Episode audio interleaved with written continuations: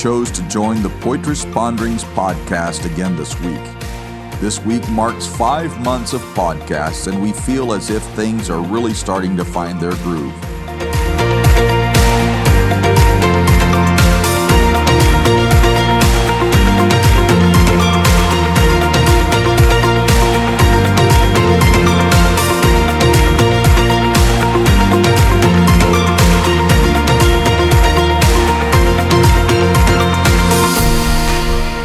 This episode, Jim speaks to us about the 80 20 principle, or the 80 20 rule. Undoubtedly, the material covered this week will truly cause you to pause, to ponder, and hopefully to project as well while you make needed adjustments on how you are approaching life. Without any further delay, your host, Jim Poitras.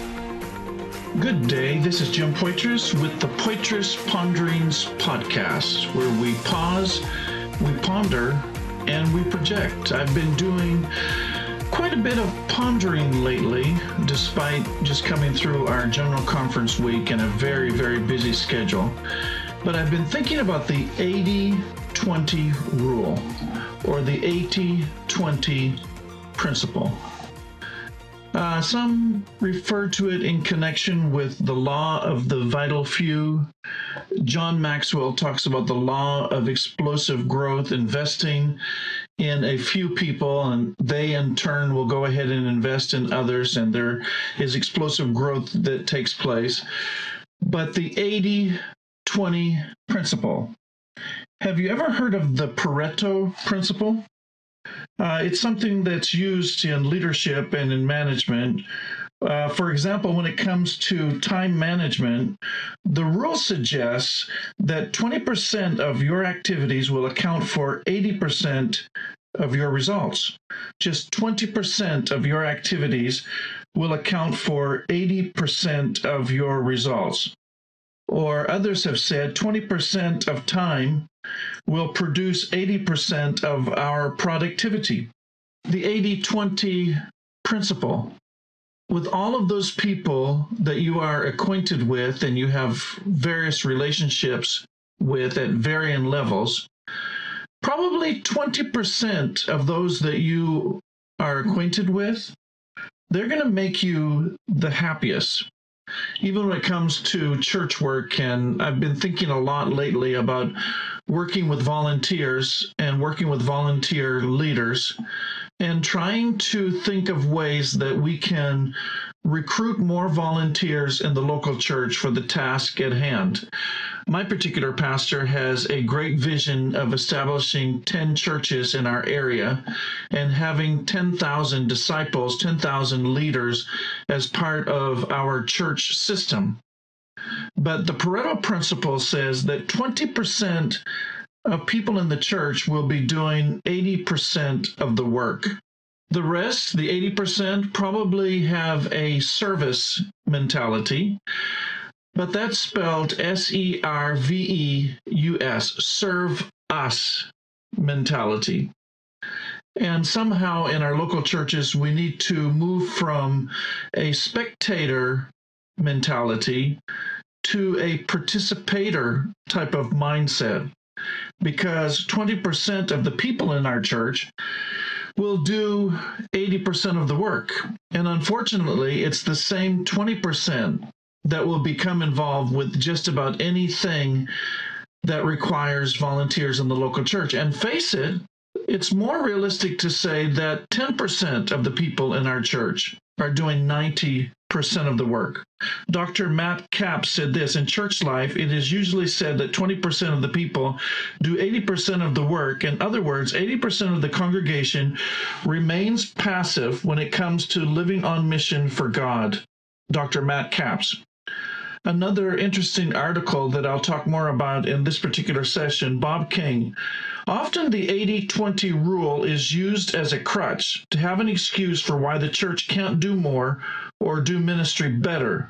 Fighting it is like trying to stop water from flowing downhill, exasperated church leaders believe. That was Bob King. He also said, It is the most common lament in the volunteer management world. Why do the same few volunteers seem to be doing all of the work? Uh, this particular author, Bob King, uh, argues that in a lot of churches, it's not really 80% versus 20%, 20% of the people doing 80% of the work. It's a whole lot more. Like, as I've mentioned, 10% of the people doing 90% of the work. So, somehow, in the organizations that we represent, the churches that we represent, the missions movement that we represent, we've got to find ways to implement good volunteer management principles so that we can swing things in a positive direction. In fact, uh, social scientists say if 2% of the culture will move in a particular direction, the 2% can actually change the culture. As I probably said before on the Poitras Ponderings podcast, that right decisions done repeatedly over time will compound your success. I even noticed in a book that I was reading lately called Mining for Gold, and I was wanting to learn more about being a life coach. I want to be a coach to people, I want to be an encouragement to people. Uh, coaching is a bit like mentoring, but not totally. Uh, with coaching, they say that the person being coached should speak 80% of the time, and the coach should speak 20% of the time and I've got to repent because just last night I was talking to someone, maybe in that role as a dad, as a mentor, and as a coach. And I walked away from that thinking, wow, Poitras, you may have paused and pondered, but you projected way more than 20% of the content in that particular session the Pareto principle 80% versus 20%. 20% of the people will do 80% of the work. I read a very interesting article, I've already mentioned the author's name. His name is Bob King, and he wrote an article that was entitled The 80 20 Rule in Churches. You can't change it much, but a little change will go a long way. And he talked about how that recruiting volunteers, it's like this mammoth, gigantic task, and it is usually so difficult. Now, there, here's what happens if you don't recruit more volunteers, then the volunteers that you presently have, they are going to suffer from volunteer fatigue. Volunteer fatigue.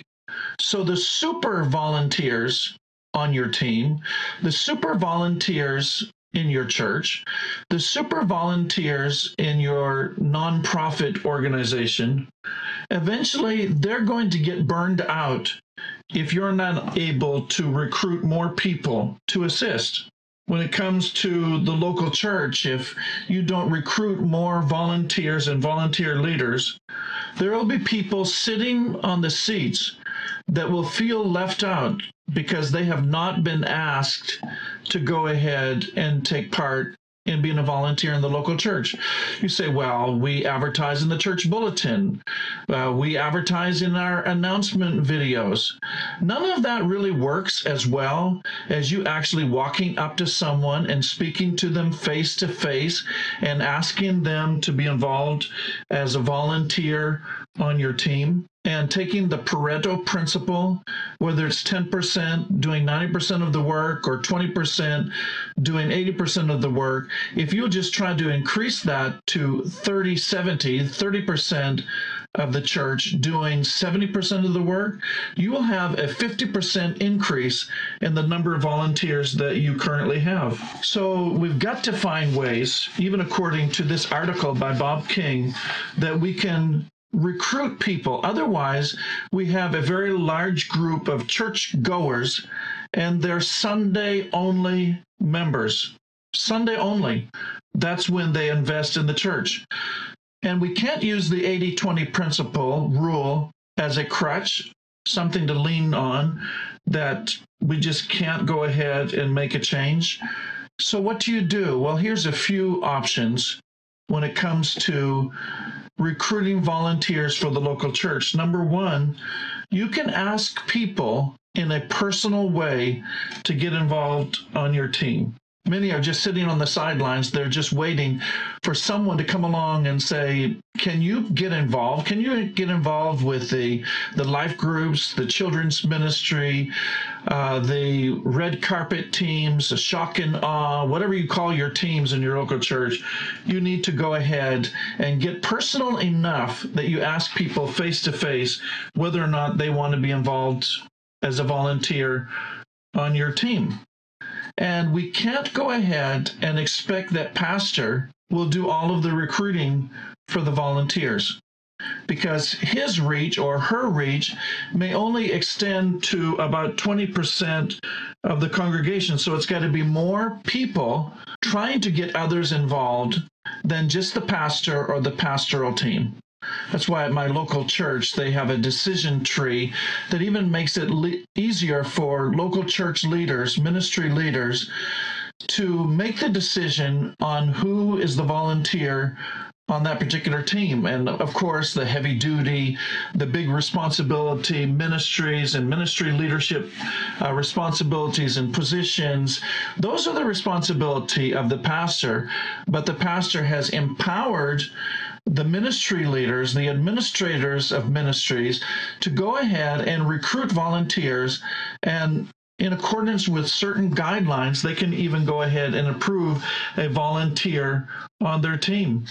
I think that when it comes to volunteers in the local church and this 80 20 rule, I think that it's possible that we need to think more about creating on ramps for people to get involved in ministry that there are marked on ramps in the church or in the the ministry or in the organization that will allow people to know what are the opportunities for involvement in the local church. Maybe that's a ministry fair maybe that's uh, a listing of opportunities on the church website maybe that's listing it out into the church's app uh, or things like serve now uh, getting people to serve, that servanthood service permeates the entire culture of the church, right from the very beginning, right to the end.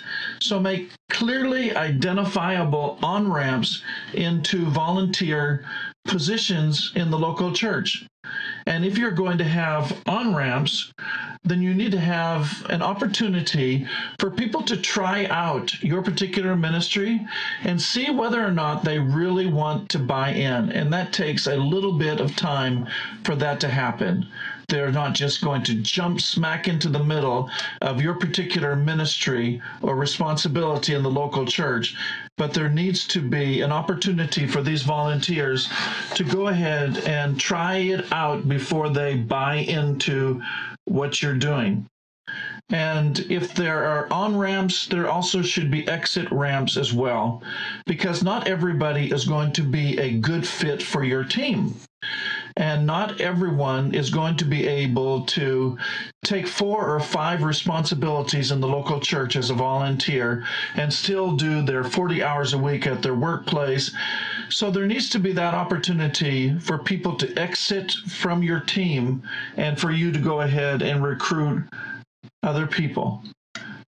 The 80 20 rule or principle can do a great deal of service for you in your ministry in your local church. First of all, if you study it out and only 10% of the people on your team or in your church or under your leadership, 10% doing 90% of the work, my dear brother, my dear sister, my friend, that's just got to change. That's just not good.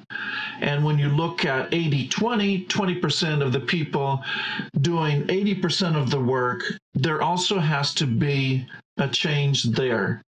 The only way to get kingdom expansion, I've said before, is to go ahead and have stewardship expansion to have a kingdom expansion, church expansion, ministry expansion, there has to be a way that you are recruiting more volunteers on your team or your organization. So try to recruit 25%, 25% of the people doing 75% of the work. or 30% of the people doing 70% of the work. It can be done. If you will just pause and ponder and project and work it out and keep going after it until you get more volunteers involved with what you're doing. Because we have a gigantic task uh, in my church organization. We say it's the whole gospel to the whole world by the whole church the whole church needs to be mobilized to take this gospel to the ends of the earth. Not everyone will be a missionary, but every one of us can be a goer. We can go in person, we can go in prayer, we can go in purse. We can be involved in the great task of the Great Commission. And when it comes down to your ministry, your local church, at my local church, we say experience life now. It's so simple. Pastor has a tremendous vision, but we've got to go ahead and recruit volunteers and volunteer leaders so that we can accomplish and reach the vision that has been projected and has been cast. So, the Poitras Ponderings podcast this week how will you go about increasing the number of volunteers that you have on your team? How will you go about increasing the number of volunteers that you have in your organization. And if you say, well, I'm not really a, a leader, uh, I'm not really involved in that, get involved. Get involved. Go ahead and change the odds, change the equation. You could make it 21% of the people in your local church being involved in the work of God on the local level, coming right down to your marriage relationship, if you happen to be married. I don't think that marriage, and I'm about to celebrate next week my 36th wedding anniversary. And uh, I'm actually sitting in my van right now, waiting for my beloved wife to come and take her place beside me, the queen of the Poitras household.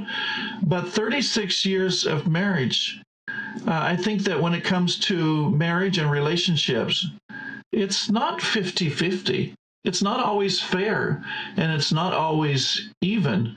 Sometimes, even in our relationships, I'm not saying about mine because that's not the way it is, but we've got to go ahead and increase the percentage of our involvement to make that marriage relationship last and be strong.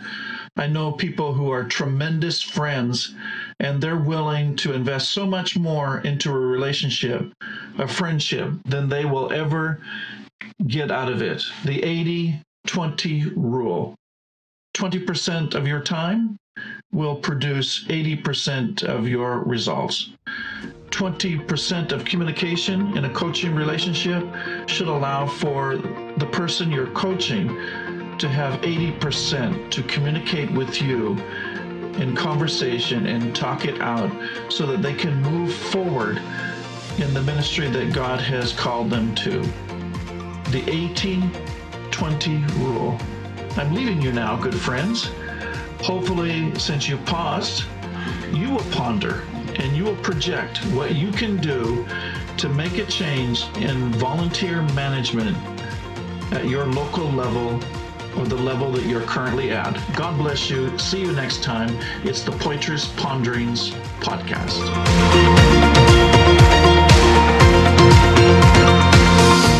What a great episode that was. Come back again next week to see what Jesus and Jim have in store for you.